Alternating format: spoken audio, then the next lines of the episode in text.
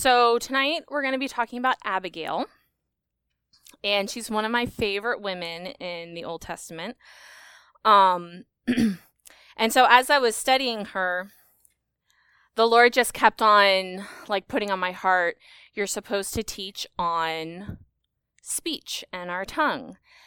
And I was like, Jesus, I'm not the right person to talk on that.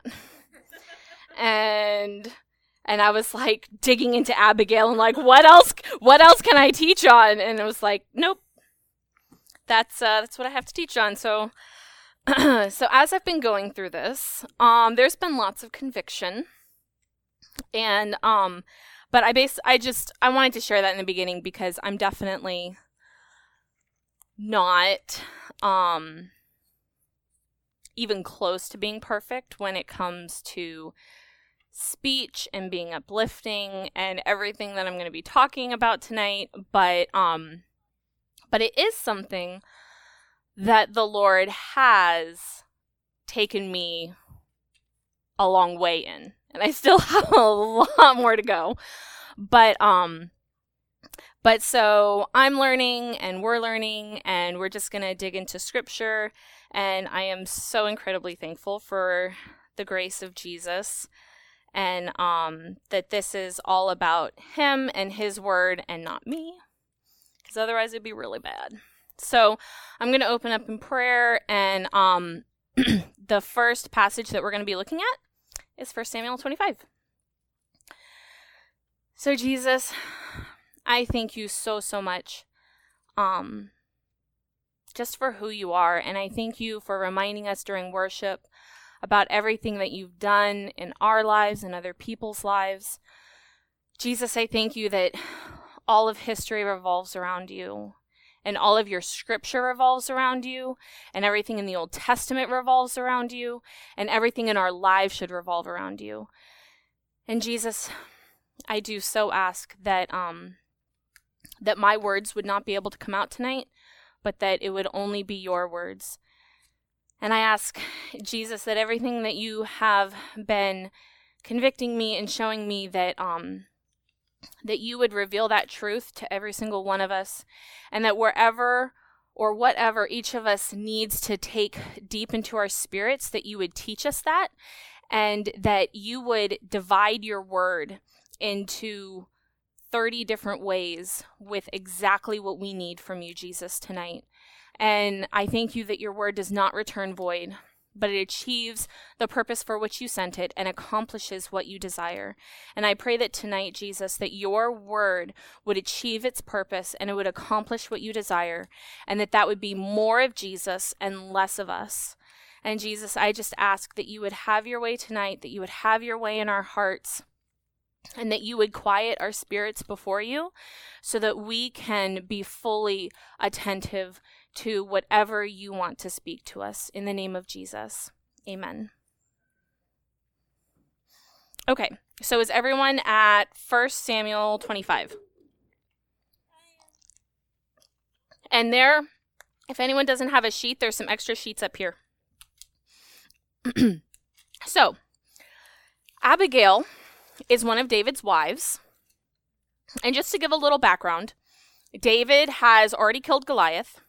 He's already become one of the top people in Saul's army. Saul has already become jealous, and Saul has already tried to kill him. So there's all that. David and Jonathan had their covenant as brothers. And then in chapter um, 24, Saul almost takes David's life, and David spares his life.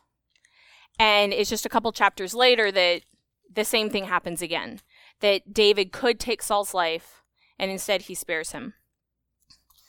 Um, and so this chapter is stuck right in the middle of two chapters about David sparing Saul's life. So that's kind of interesting to think of as we go through this story of Abigail. And I think why the Lord orchestrated this and why she was in the middle of both of those. so, chapter 25 starts with then Samuel died. And all Israel gathered together and mourned for him, and buried him at his house in Ramah. And David arose and went down to the wilderness of Paran. So Samuel is the person that anointed David. And, you know, he's the one that, like, confirmed David's calling. And he was this great prophet and man of God. And now he's dead. So after David went and mourned him, he goes down to the wilderness of Paran, which is south of the Sea of Galilee, or south of the um, Dead Sea. so now there was a man. My version says Maon, Mayon, whatever, um, whose business was in Carmel. And this is not Mount Carmel, where Elijah had his duel. So that's like up north. This is down in the south. And the man was very rich, and he had 3,000 sheep and a 1,000 goats. And it came about while he was shearing his sheep in Carmel. Now the man's name was Nabal, which means fool, and his wife's name was Abigail. And the woman was intelligent and beautiful in appearance.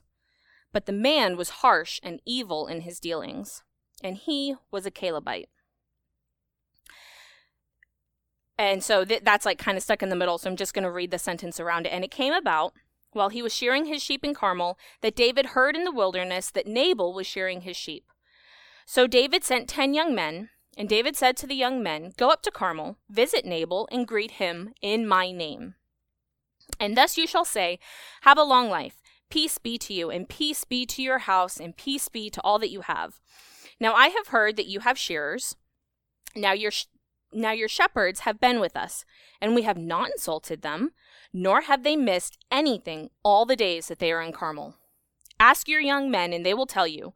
Therefore, let my young men find favor in your eyes, for we have come on a festive day. Please give whatever you find at hand to your servants and to your son David. So it's a very humble message that he's giving him Your son David, your servant. When David's young men came, they spoke to Nabal according to all these words in David's name. Then they waited. So they didn't add to it, they just spoke it and waited. But Nabal answered David's servants and said, Who is David? And who is the son of Jesse? There are many servants today who are each breaking away from his master. Shall I then take my bread and my water and my meat that I have slaughtered from my shearers and give it to men whose origin I do not know? So David's young men retraced their way and went back. And they came and told him according to all these words. David said to his men, Each of you gird on his sword or put on your sword. So each man put on his sword, and David also put on his sword, and about 400 men went up behind David, while 200 stayed with the baggage. Would you guys mind not bending the paper anymore? Thank you. But one of the young men told Abigail, Nabal's wife, saying, Behold, David sent messengers from the wilderness to greet our master, and he scorned them. Yet the men were not were very good to us, and we were not insulted, nor did we miss anything, as long as we went about with them while we were in the fields. They were a wall to us, both by night and by day. All the time we were with them tending the sheep. Now therefore know and consider what you should do, for evil is plotted against our master and against all his household, and he is such a worthless man that no one can speak to him. The literal Hebrew there means son of Belial, which is interesting. And in the New Testament, Belial is the formal name of Satan. So, worthless is a kind phrase. Then Abigail hurried and took 200 loaves of bread, and two jugs of wine, and five sheep already prepared, and five measures of roasted grain, and a hundred clusters of raisins, and 200 cakes of figs, and loaded them on donkeys.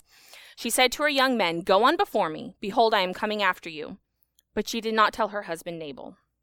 It came about as she was riding on her donkey and coming down by the hidden part of the mountain that behold, David and his men were coming down toward her, so she met them. Now David had said, Surely in vain I have guarded all these men, all that this man has in the wilderness, so that nothing was missed of all that belonged to him, and he has returned me evil for good. May God do so to the enemies of David, and more also, if by morning I leave as much as one male of any who belong to him. So he was going to kill them all. all the men. When Abigail saw David, she hurried and dismounted from her donkey and fell on her face before David and bowed herself to the ground. She fell at his feet and said, On me alone, my lord, be the blame. And please let your maidservant speak to you and listen to the words of your maidservant. Please do not let my lord pay attention to this worthless son of Belial man, Nabal, for as his name is, so is he. Fool is his name, and folly is with him. But I, your maid servant, did not see the young men of my Lord whom you sent. Now therefore, my Lord, as the Lord, as Yahweh lives, and as your soul lives, since Yahweh has restrained you from shedding blood and from avenging yourself by your own hand, now then let your enemies and those who seek evil against my Lord be as Nabal. Now let this gift, which your maidservant has brought to my Lord, be given to the young men who accompany my Lord. Please forgive the transgression of your maidservant. For Yahweh will certainly make for my Lord an enduring house, because my Lord is fighting the battles of Yahweh. And evil will not be found in, in you all your days. Should anyone rise up to pursue you and to seek your life, then the life of my Lord shall be bound in the bundle of the living in the bundle of the living with Yahweh your God. But the lives of your enemies he will sling out as from the hollow of a sling.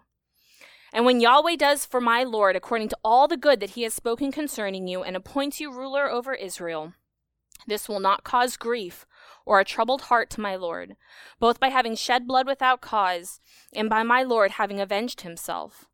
When Yahweh deals well with my Lord, then remember your maidservant. Then David said to Abigail, Blessed be Yahweh, God of Israel, who sent you this day to meet me. And blessed be your discernment, and blessed be you, who have kept me this day from bloodshed, and from avenging myself by my own hand. Nevertheless, as Yahweh, God of Israel, lives, who has restrained me from harming you, unless you had come quickly to meet me, surely there would not have been left to Nabal until the morning light as much as one male. So David received from her hand what she had brought him, and said to her, Go up to your house in peace. See, I have listened to you and granted your request. Then Abigail came to Nabal, and behold, he was holding a feast in his house, like the feast of a king. And Nabal's heart was merry within him, for he was very drunk. So she did not tell him anything at all until the morning light.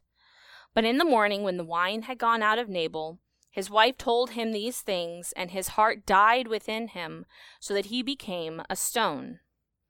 Maybe catatonic, something like that, because it wasn't until about 10 days later Yahweh struck Nabal and he died. So, the end of the story when David heard that Nabal was dead, he said, Blessed be Yahweh, who has pleaded the cause of my reproach from the hand of Nabal, and has kept back his servant from evil. Yahweh has also returned the evil doing of Nabal on his own head. Then David, sent, then David sent a proposal to Abigail to take her as his wife. When the servants of David came to Abigail at Carmel, they spoke to her, saying, David has sent us to you to take you as his wife. She arose and bowed with her face to the ground and said, Behold, your maid servant is a maid to wash the feet of my Lord's servants. Then Abigail quickly arose, rode on a donkey with her five maidens who attended her, and she followed the messengers of David and became his wife. David had also taken Ahinoam of Jezreel, and they both became his wives. That is not God's plan for men to have more than one wife. Now Saul had given Michal, his daughter, David's wife, to Palti, the son of Laish, who was from Gallim. So, it's a long chapter. But, um, one thing that's interesting to note is a couple chapters later, David is in Ziklag. And um, when he's out fighting, the Amalekites come and take all of their wives, all of their possessions, everything, and leave. And Abigail and Ahinoam are the two wives of David that were taken. And so I just I thought it was interesting as I was studying Abigail to realize that all those women and the children had a woman like Abigail with them while they were taken. And like what like part of the hand of the Lord to allow that this woman who is so full of intelligence and discernment and focusing on the Lord would be with those travelers because the Bible focuses on David and his men and how they went and, you know, took all the wives back. But I mean, that would be really scary, you know, while you're being taken. And um, I just think it's it's really cool how God gave Abigail to David, but He also gave Abigail to those other wives and children to help shepherd them as they were going. Okay, so I want to kind of dissect um, her speech a little. But before we do that, we're going to go through some of these scriptures. So if you have your sheet, the first one that I want to discuss is Proverbs 14:1.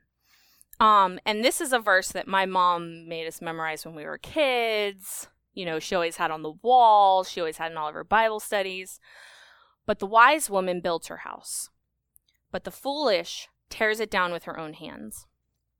And this verse doesn't necessarily say anything about our tongue or our speech, but I think it in the Bible it is very clear that our words either tear down or build up. And one of the biggest ways that the wise woman builds her house is with her tongue and is with her words. And one of the biggest ways that the foolish one tears it down is with her words and with her speech. And in Proverbs 31, when it's talking about the Proverbs 31 woman, it says she opens her mouth in wisdom, and the teaching of kindness is on her tongue. And so that's the like, you know, Proverbs 31, the pinnacle godly woman. That's how she's defined, that she opens her mouth in wisdom, and the teaching of kindness is on her tongue. and then in Proverbs 12, 18, and 25, there is one who speaks rashly like Nabal, like the thrusts of a sword. But the tongue of the wise, like Abigail, brings healing. Anxiety in a man's heart weighs it down, like in David's heart, but a good word makes it glad. And so, as we're studying Abigail and thinking, you know, how, like, what does the Lord want us to to grab out of her life and her words and how can we be women like Abigail. Um Colossians 4 6 came to mind. Let your speech always be with grace, as though seasoned with salt, so that you will know how you should respond to each person. And then if you turn the page, the top verse there is Ephesians 4:29.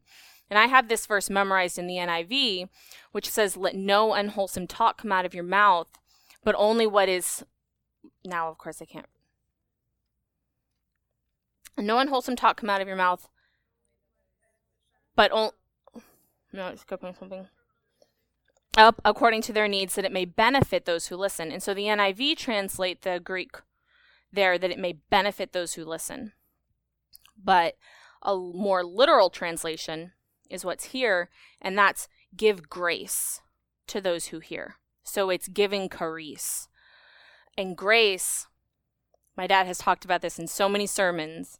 The definition of grace is everything that God has that we do not, but so desperately need. And so grace isn't just mercy, it's not just forgiveness, it's not just giving us what we don't deserve. Grace is literally the Lord's strength and his power in us to live the life that he has called us to. And so when we give grace, we are giving strength. And if our words are always supposed to be full of grace, then our words should be full of strength. And that grace only comes from Jesus. And so our speech should always be pointing people to Jesus. Our speech should always be bringing life. Our speech should always be bringing healing. And if our words aren't full of grace, then they shouldn't be spoken. And that's one of the things that the Lord has been reminding me of a lot. Um, and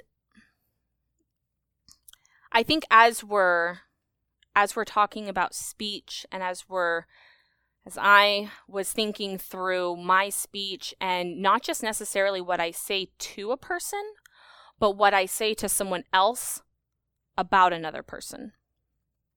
Um, is that giving grace? Is that giving strength? Is that giving the Lord's spirit in every word that I say? Um, let no unwholesome word proceed from your mouth, but only such a word as is good for the edification according to the need of the moment, so that it will give grace to those who hear. Um, and and one thing that I was thinking about, um, with this is we obviously cannot give grace to other people unless we have grace. We can't give Jesus to other people unless we have Jesus. And so, as we're wanting to speak grace and have good speech to other people, the focus has to be Jesus. The focus has to be I need more of Jesus. And um and one thing to to really meditate on and this is something that the Lord has taught me a lot over the last few years is in Matthew it says that you know a tree by its fruit. And you make a tree good and then its fruit is good. So if you use harsh words, if you speak negatively, if you gossip, if you're critical, if you yell, if you slander, if um whatever words come out of your mouth that aren't full of grace, it's not that you need to change your words. It's that you need to change the tree. And so that is when, you know, it's not that you need to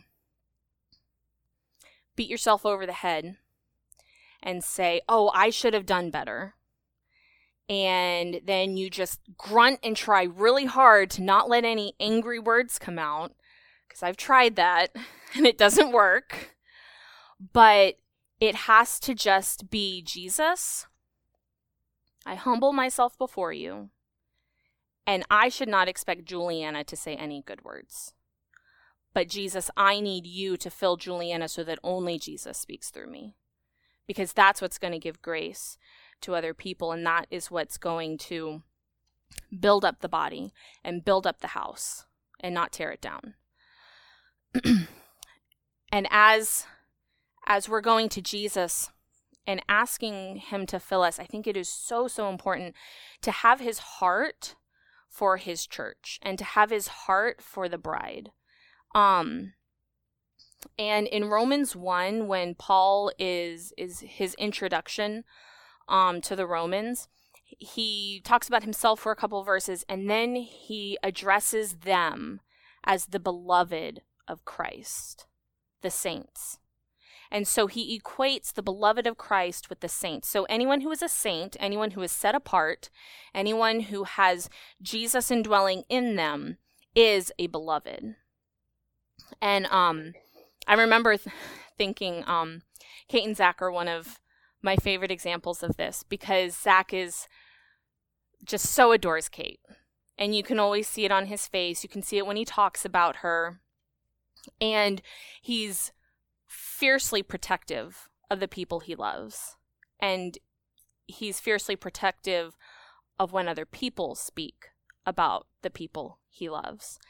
And um and so I remember um, in a sermon or something when someone was talking about the church being Christ's beloved, I just, I had that picture of if I went up to Zach and just started lambasting Kate, how he would react. Or if I just spoke a little negatively of Kate, how would he react? Or vice versa. Kate is very, very protective of Zach's reputation. And if I say, you know, just the tiniest negative thing about Zach, or if even if someone might possibly remotely think poorly of Zach, Kate is on it. And she's like, no, no, no, no, you don't understand. See, this happened and then blah, blah, blah. And then I was like, but wait, the church and every single person in the church is that beloved. They're that Kate. And Christ is Zach. And so you have to realize that if I speak poorly of someone, I'm speaking poorly of Christ's beloved. And if someone, if you allow someone else to speak poorly of someone else to you, you're allowing them to speak poorly of Christ's beloved. And Christ's heart is so entwined with his church that when Paul was persecuting the church, in Acts 9 when Jesus knocked Paul off of his horse and said, Paul, Paul, why are you persecuting my church? Except he didn't say that. He said, Paul, Paul, why are you persecuting me? And so, however we treat and however we speak to the body of Christ, we literally are treating and speaking that way about Jesus. And that is just it's so heavy to me to think like like that's how Jesus loves me, but that's how Jesus loves every single one of you. And all of us have I've heard it put EGRs. People that are EGRs, extra grace required. And you might see someone and be in a conversation and be like, Jesus, I just want to leave this conversation. Or Jesus, like, I just need to do something else. Or maybe you're not like me at all and you don't struggle with anything that I do and you have you just love talking to every single person that you see. But then there's your family members.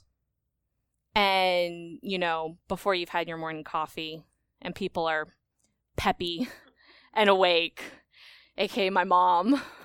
Um um you know even even those people even in those moments even after long days at work even after long days of packing your house even after long days of cleaning the church or whatever's going on it still has to be this is Christ's beloved um so so now as we have like a background of speech and like what is God's heart for our words I want to go back to um to Abigail's talk.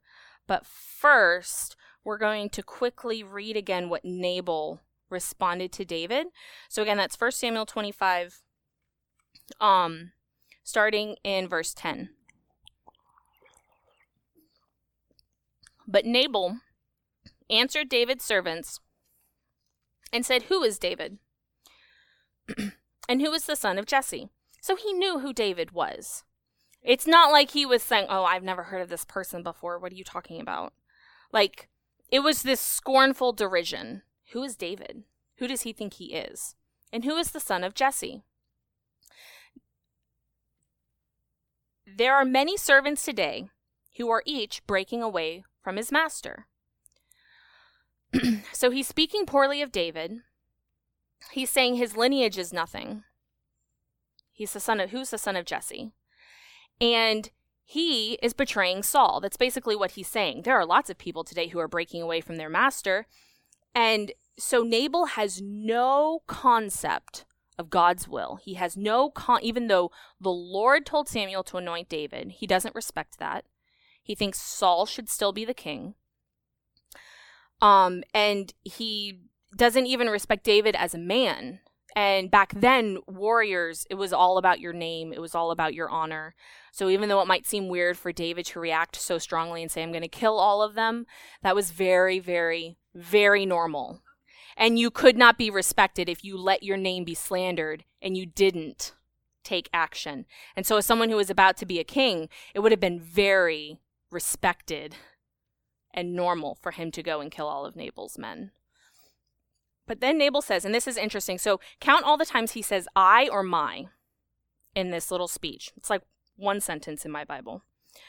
Shall I then take my bread and my water and my meat that I have slaughtered for my shearers and give it to men whose origin I do not know? So he says I or my seven times.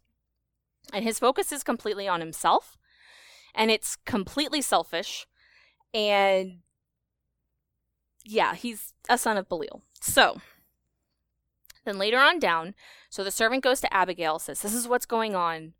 Know what you need to do and do it now. And so she acts. She doesn't stop to think. She doesn't let her emotions take over. She's just like, okay, this is what needs to happen and I'm going to go do it. She's about to face 400 armed men who are hungry who are angry and have been insulted, and who are some of the best warriors in the entire kingdom. None of Saul's warriors ever killed a giant, but David's warriors did. David killed a giant, and four of his men killed giants. So, like, these are intense warriors. And she's about to go and face them. And so it, it it's kind of funny to me because it says that she's going down the hidden part of the mountain in verse 20 and then all of a sudden she meets them so it kind of seems like she was probably trying to like sneak around and like be quiet and stealthy and then all of a sudden see them but instead it's just they're right there. So she quickly gets off her donkey um in verse 23 when abigail saw david she hurried and dismounted from her donkey and fell on her face before david and bowed herself to the ground. She fell at his feet. And I want as as I read this, I want you to look at how many times she says I or my. But she says my lord when she's talking to David and that doesn't count. So don't count those my's. Um, because that's just a sign of reverence. It's not selfishness the way that Nabal uh, was using it. so she fell at his feet and said, On me, so one, I guess, as she's being humble, on me alone, my Lord, be the blame, and please let your maidservant speak to you, and listen to the words of your maidservant. Please do not let my Lord pay attention to this worthless man, Nabal, for as his name is, so is he. Nabal or fool is his name, and folly is with him. But I, your maidservant, did not see the young men of my Lord whom you sent. Now therefore, my Lord, as Yahweh lives, Yahweh being the covenant name of God, and you can tell it's Yahweh by all the capital letters. And I always think it's really important that when you do see that, that you kind of say in your name, oh Yahweh, because she's being very specific about what God she's talking about. She's not talking about the Philistines' God, she's not talking about the Amalekites' God. She's not talking about anyone else but the covenantal God of the Israelites, Yahweh. And so maybe on the other hand, you can start counting how many times she says Yahweh. Now, therefore, my Lord, as Yahweh lives, and as your soul lives, since Yahweh has restrained you from shedding blood, and from avenging yourself by your own hand, now then let your enemies and those who seek evil against my Lord be as Nabal. Now let this gift, which your maidservant has brought to my Lord, be given to the young men who accompany my Lord.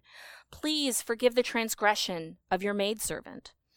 For Yahweh will certainly make for my Lord an enduring house, because my Lord is fighting the battles of Yahweh and evil will not be found in you all your days.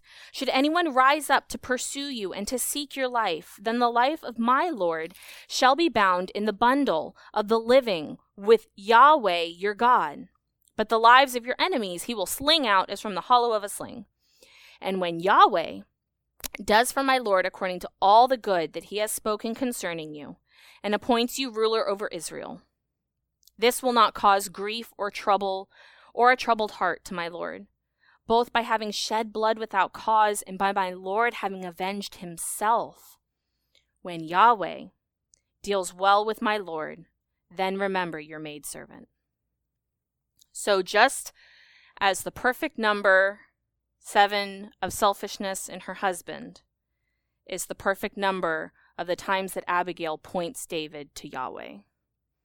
I think that's really interesting. I don't think God made a mistake when he had you know, um, whoever took over for Samuel after Samuel died writing this book. Um, he didn't make a mistake in that they wrote those exact words. Whether her speech was longer or not, we don't know. This is all they recorded, and they were very specific with what they recorded. So, the first thing that I want to look at is just how humble that Abigail was when she went to David. She was the wife of a man who lived like a king. And she had five maidservants. When she went to go be David's wife, it says that she had five maidservants with her. she didn't send her maidservants instead of her to go talk to David. She went herself. She rode on her own donkey. She got off of the donkey herself. She fell on her face before David herself. She didn't act like the wife of a rich man she was humble. And then she also takes the blame for her husband, saying, My transgressions, would you forgive my transgressions? Would and and she says it's please don't do this because I was not there. I did not hear. So she's taking all the blame for her husband. And I as I was thinking about it, I was like, I mean, yeah, she's you know, she's she's worried about her life more she's probably worried about all the men in the family all their servants, all their families. What are they going to do? But at the same time, you can't fake that amount of humility. like, women's emotions tend to take over at some point. And so you can't fake that much humility. You can't fake that much pointing to Jesus or that much pointing to God. Um and so when we as women are going to someone like David and we see that they're about to make a mistake, I just started thinking, like, how many times do I go in that much humility? And how many times do I take on the responsibility for something that I didn't do? Where I'm like, if there's going to be blame tossed around, then place it on me. Don't put it on this person. Don't put it on God. Put it on me so that I can help you do the right thing. And so that's what Abigail does as she's humble and takes the blame. And you see that it's very reminiscent of Daniel when he's fasting for the Israelites in Daniel 9 and of Nehemiah when he's praying for the Israelites in Nehemiah 1. Both of them take the blame for the Israelites' sin. They don't, both of them were very blameless men, but they don't say, Lord, please forgive the sins of Israel. They say, Lord, please forgive our sins. And so they include themselves in that. Um, the second thing, so she goes, she falls at his feet. She says, Please accept this gift. Please forgive the transgression of your maidservant. Um, for the Lord will certainly make, for Yahweh will certainly make for my Lord an enduring house, because my Lord, David, is fighting the battles of Yahweh, and evil will not be found in you in your days. So the next thing that she does is she reminds David that his life and his purpose is not about him. It's about the Lord. He doesn't fight his own battles. He fights Yahweh's battles. And the battle that he was about to fight with his 400 men would have been all about David. And if we are going to be women that speak life, especially, and as I was preparing this, like, yes, we should be speaking life into each other, but I think it's a, a lot easier to encourage other women to speak life into other women, but it can be harder to speak life into the men around us because you don't necessarily get into as many deep talks with them. They don't share their emotions as much. But this is Abigail talking to David, and this is Abigail speaking life and giving grace to a man. And so I want us to kind of think about that. I really felt like that was the Lord's heart for this, like as we as we learn from Abigail, that if there are men in your life, no matter how short the conversation is, how long the conversation is, how well you know them, or how well you don't know them, that you are always being humble and always pointing them to Jesus, that their life is not about themselves, it's about Jesus. And when we're warning someone to not go into sin, it's still not about them. And she doesn't even talk about the consequences for David until the very end of her speech. When we warn people against sin, it's still not about them. It's about that they need to be fighting the Lord's battles. And they cannot be caught up in fighting their own battles. They cannot be caught up in whatever the devil wants to get them distracted with. They have to be focused on the Lord. So, the third thing, and I know this is kind of all over the place.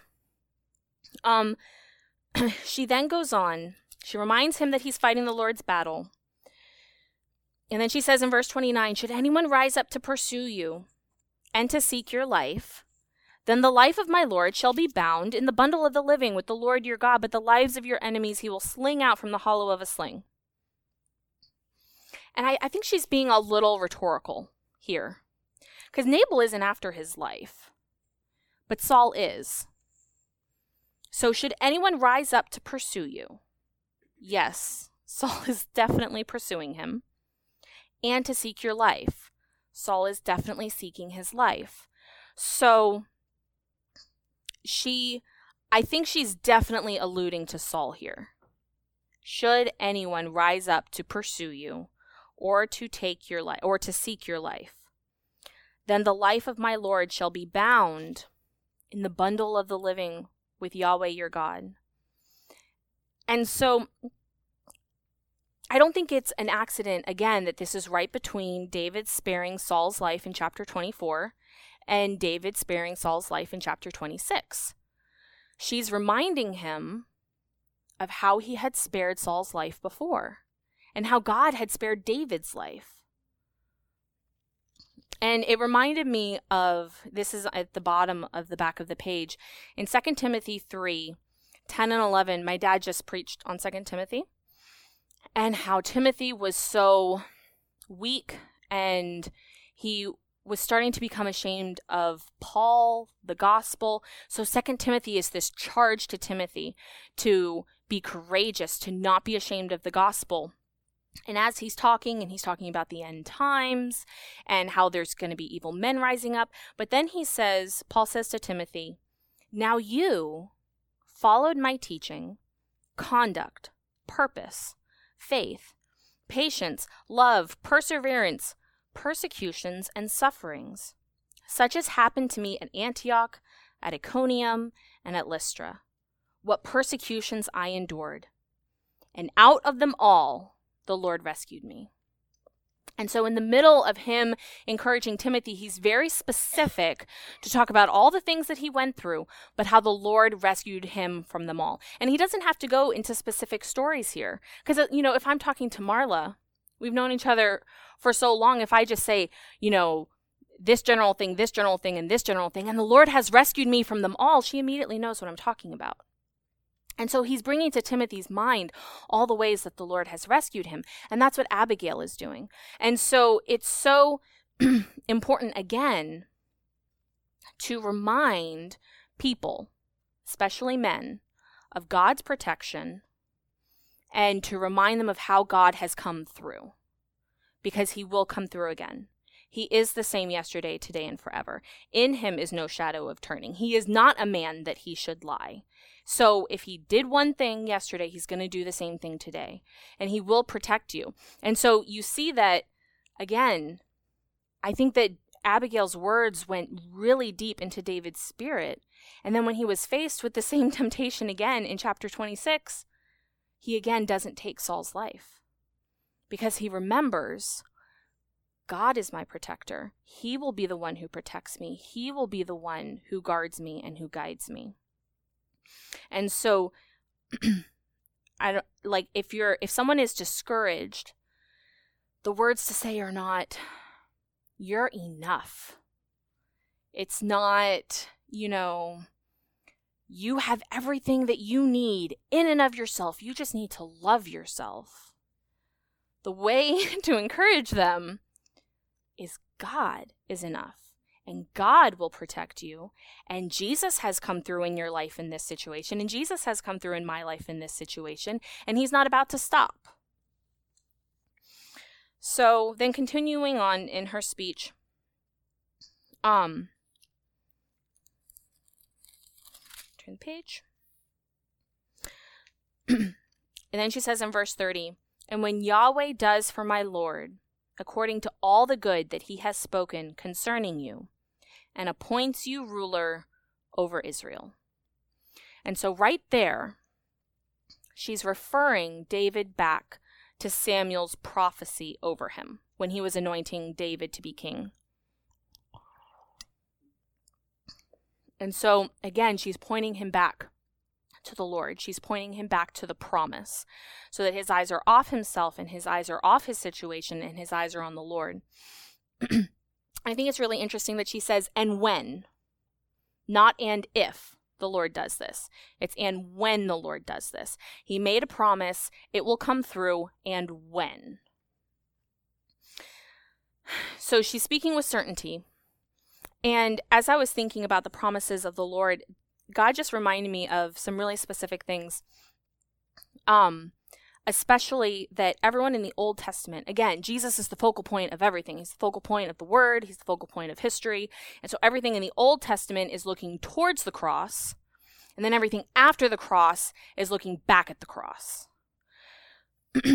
so we don't necessarily look forward to the promises of God. There are some promises that are just in the future, our glorification in heaven, our renewed bodies. But instead we look at promises as in the past. They were fulfilled in Jesus, they were fulfilled in the cross. And so we don't have to be like, we should remind people of God's promises, like Abigail, but we don't need to say when in the future. We can say when in the past. And one of the coolest examples that I love, Madeline always quotes Psalm 16 with me. And one of our favorite verses is the last verse in the chapter, which is verse 11. And when David is writing it, he says, You will make known to me the path of life. And so it's a future. You will make known to me the path of life. In your presence is fullness of joy. At your right hand are pleasures forevermore. Now, what's interesting, though, is that Peter's first sermon at Pentecost, he preaches and he quotes that psalm and he changes a word. And instead of saying, He will make known to me the path of life, he says, He has made known to us the path of life. So Peter says, We're looking back at the cross. Jesus has already made a way. Jesus has already shown us the path of life. And those, and then, I mean, I love Ephesians, and Ephesians talks all about of who we are in Christ and how we're seated with Christ in heavenly places.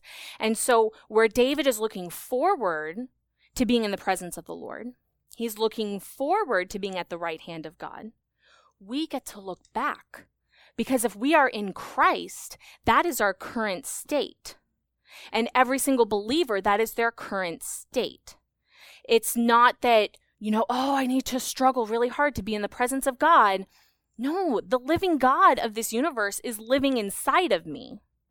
I just need to start focusing on him. I just need to start abiding in him. His presence is here. He's not going to withdraw his spirit from me because then I wouldn't be saved anymore.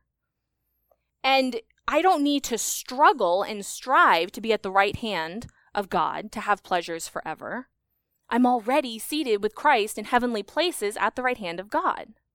And so it's so when we're reminding people of promises, we need to remind them of who they are in Christ now.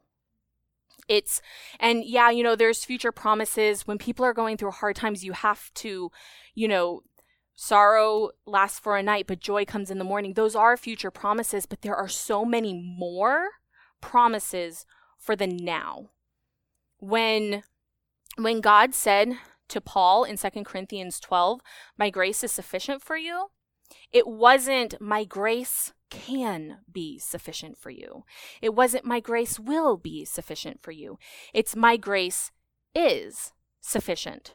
So every single moment in every single situation, His grace already is sufficient.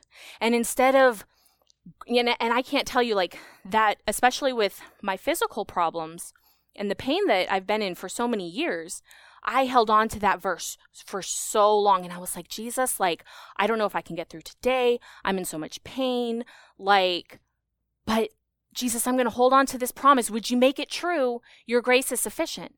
And then all of a sudden, he showed me one day no, no, no, no. I don't need to be asking God to do anything that He's already done.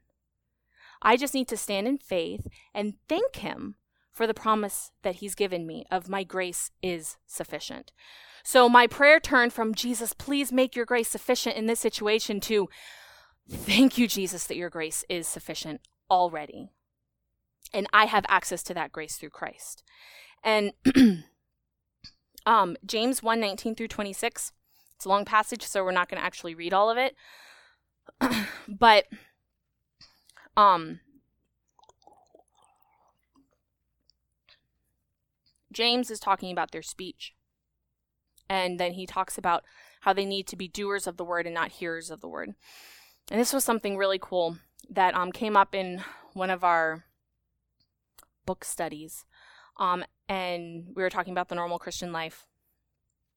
And Kate said something, and I literally have been thinking about it for like weeks now.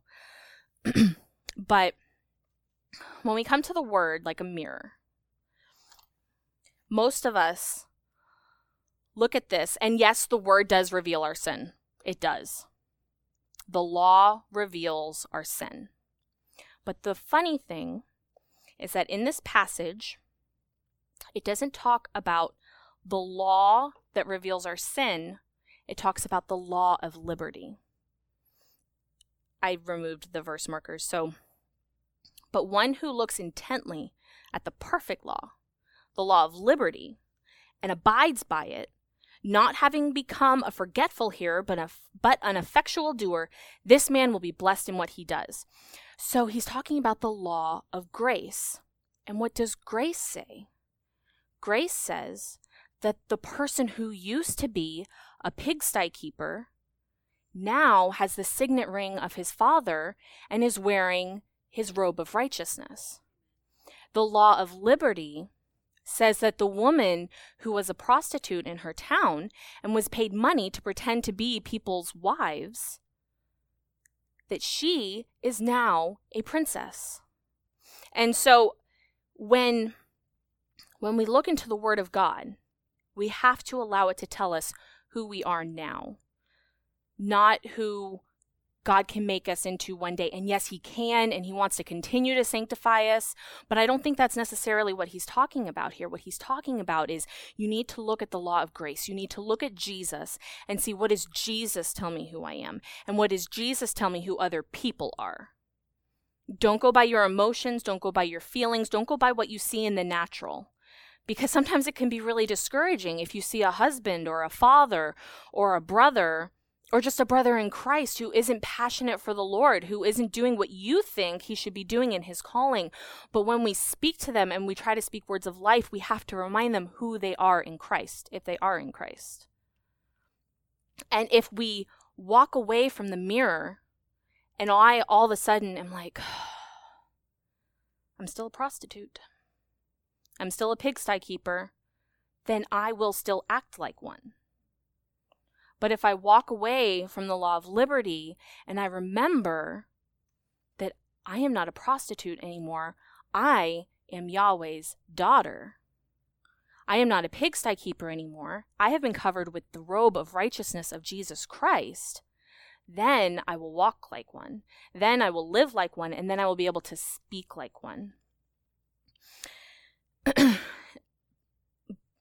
the last verse if anyone thinks himself to be religious and yet does not bridle his tongue, but deceives his own heart. This man's religious is worthless. And so it's, but you have to remember it's as Jesus. Jesus is our religion. Jesus is the one who changes our speech. And so as we're filled more with Jesus, then we are able to speak his words and to, to speak his grace and his life to people. And again, I couldn't talk about like who we are in Christ without having us read 1 Peter 2 9 through 10. This is who you are. This is who your brothers are. This is who your husbands are. This is who your fathers are.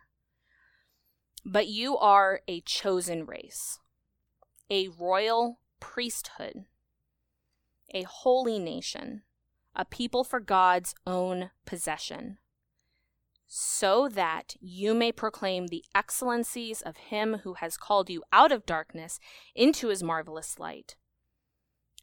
For you once were not a people, but now you are the people of God. You had not received mercy, but now you have received mercy. And if you read Ephesians, he talks all about the mystery of God. And the mystery of God is that all of us Gentiles would be able to come into his body and we would be united. And once we were not a people, we were all separated. We were all worshiping our own idols. But now we are a people of God. We are a people of his own possession. And so, as you remind people of God's promise, what is in the front of our mind has to be who they are in Christ and reminding them of that. so sorry. Okay, back to Abigail's speech. Um, the last part that I want to look at is verse 31. So she's, well, okay, verse 30. And when the, Yahweh has done for my Lord according to all the good that he has spoken concerning you, and appoints you ruler over Israel, this will not cause you grief or a troubled heart to my Lord, both by having shed blood without cause, and by my Lord having avenged himself. When Yahweh deals well with my Lord, then remember your maidservant. And so she talks about herself at the very end. But it's she's focusing on Jesus, she's focusing on well, Yahweh, but Jesus is God, so I just say Jesus. Focus on the Lord, focus on the Lord, focus on the Lord, focus on his promises, focus on who you are in him.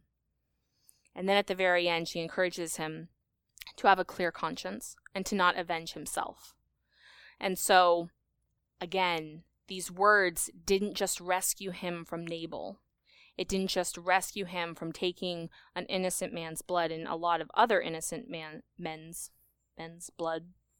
Um I think her words also helped him spare Saul in just a couple months later, a couple weeks later, however much later it was. But um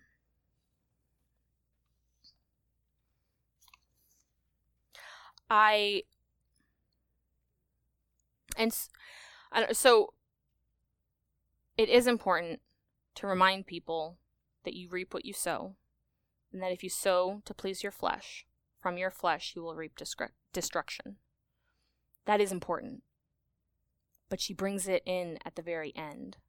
And so I think it's just as God is all about Jesus, Jesus, Jesus, and when every knee will bow and every tongue confess that Jesus Christ is Lord, to the glory of God the Father. And so the Father is all about Jesus, Jesus, Jesus. And when we're all focused on Jesus, Jesus, Jesus, then that is what brings glory to the Father. And so if we do want to be women that speak life and that speak grace and that always have grace to give people, all we have to offer is Jesus. All we have to offer is Jesus is enough. Jesus is sufficient. Jesus has taken the penalty. Jesus has forgiven your sins. Jesus has paid for your sins. Jesus has not just given you a new heart and made you a new creation, but he can cleanse your conscience. Hebrews 9, one of my favorite verses. He literally can cleanse your conscience. That's what his blood does. And so I wanted to, I'm going to read this and then um, I'm going to pray over us. Um, and then r- really quick so that you guys have at least 15 or 20 minutes to pray together. And so just grab a couple people um, next to you and you can share other prayer requests, but be brief and try to focus on speech and how the Lord wants to grow you in that, but be very concise in how you share your prayer request so that we can spend time in prayer. So let's not take the whole 15 minutes sharing everything because you want the Holy Spirit to pray through other people anyway. You don't have to give them every detail. Um sorry, did you have a question?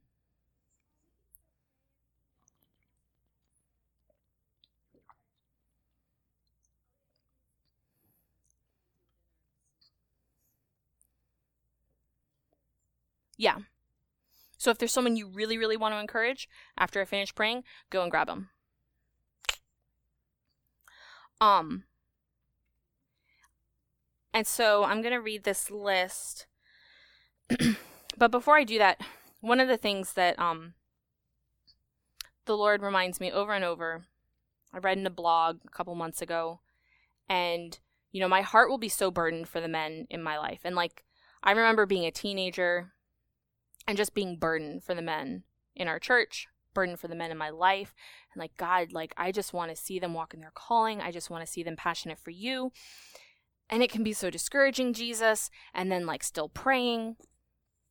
And, um, but one thing that he's been reminding me of is Jesus desires that more than me.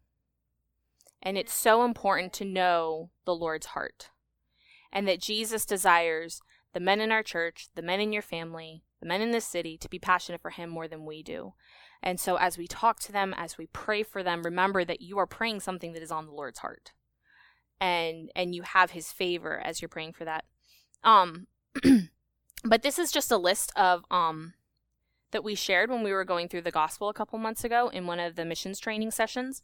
And I know I've read it before I just wanted to read it again to remind us of not who we were, but who we are now in Christ. Um and again, this is the list that I sent out a couple weeks after that that has all the verses with it. So if you don't have it, I can send it to you, but it's probably in most of your email boxes uh, much lower. So we are chosen. We are chosen.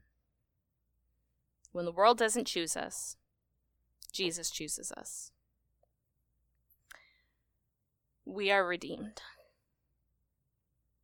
We are forgiven. We are justified. We are a new creation. We are precious and loved. We are clothed in garments of salvation. We are arrayed in garments of righteousness, or in robes of righteousness. We are oaks of righteousness. A crown of splendor in the Lord's hand. We are rejoiced over. We are sung over. We are inseparable from the love of God. We are like a tree planted by streams of water. We are the body of Christ, the fullness of Christ to the world. We are living stones. We are a dwelling for God. We are created to do good works. We are fellow citizens. We are members of God's household. We are the righteousness of God in Christ. We are a chosen people, a royal priesthood, a holy nation, a people belonging to God. We are ambassadors of Christ. We are Jesus's friends. We are sealed with the Holy Spirit. We are seated with Christ in the heavenly realms. We are light in the Lord. We are free from sin. We are dead to sin. We are slaves to righteousness. We are His. We are adopted. We are sons or daughters. We are brothers and sisters with Christ. We are God's children. We are heirs of God. We are co heirs with Christ. We are overcomers. We are more than conquerors. We are victorious we are alive. And I thank you, Jesus, so much. I thank you, Jesus, that we are only these things because of you. And we are only these things because of your blood. And I thank you that you have called every single one of these women to be women who only speak your words. That no unwholesome talk will come out from us, that every word that we speak would be filled with grace, seasoned with salt, so that we will know how to respond to everyone. Jesus, you are the wise one. You are the one that knows what words need to be spoken in every situation to every person. And I pray that you would give us wisdom right now. That you would give us wisdom to know when to speak and when to hold our tongue. You would give us wisdom to know how to encourage people how to spur them on towards loving good deeds, that we would know how to pour out Jesus on them, how to pour out life on them. And Jesus, I pray that you would give us your heart, that you would give us your heart for us, that we would be able to see it and know it and walk in it, and that we would know your heart for our brothers and sisters in Christ. And Jesus, I pray that we would know your heart for your beloved and that we would treat every person, even if they're in our family, even if they're at our workplace, we would treat them with love and with grace. Jesus, I ask that right now you would reveal to us ways that you want to grow us and ways that you want to prune us so that there can be less of us and more of Jesus. And I ask, Lord, that we would not have worldly sorrow, but that you would give us godly sorrow that leads to life. Jesus, would you be life in us? And would you be life through us? And Jesus, I just I ask that every single woman in here would speak words of life and would speak words of strength and of power from Jesus, the power that raised Jesus from the dead, that that power would reside in us and would speak through us, and that other people would be able to receive. Jesus, I ask that you would be so glorified through our lives because our lives are all about Jesus. Jesus, we love you so much. And I just, I ask that you would help us to pray for each other with faith, to pray for each other with boldness, to pray for each other with humility, and that you would guide our prayers and we would pray what is on your heart. In the name of Jesus, amen.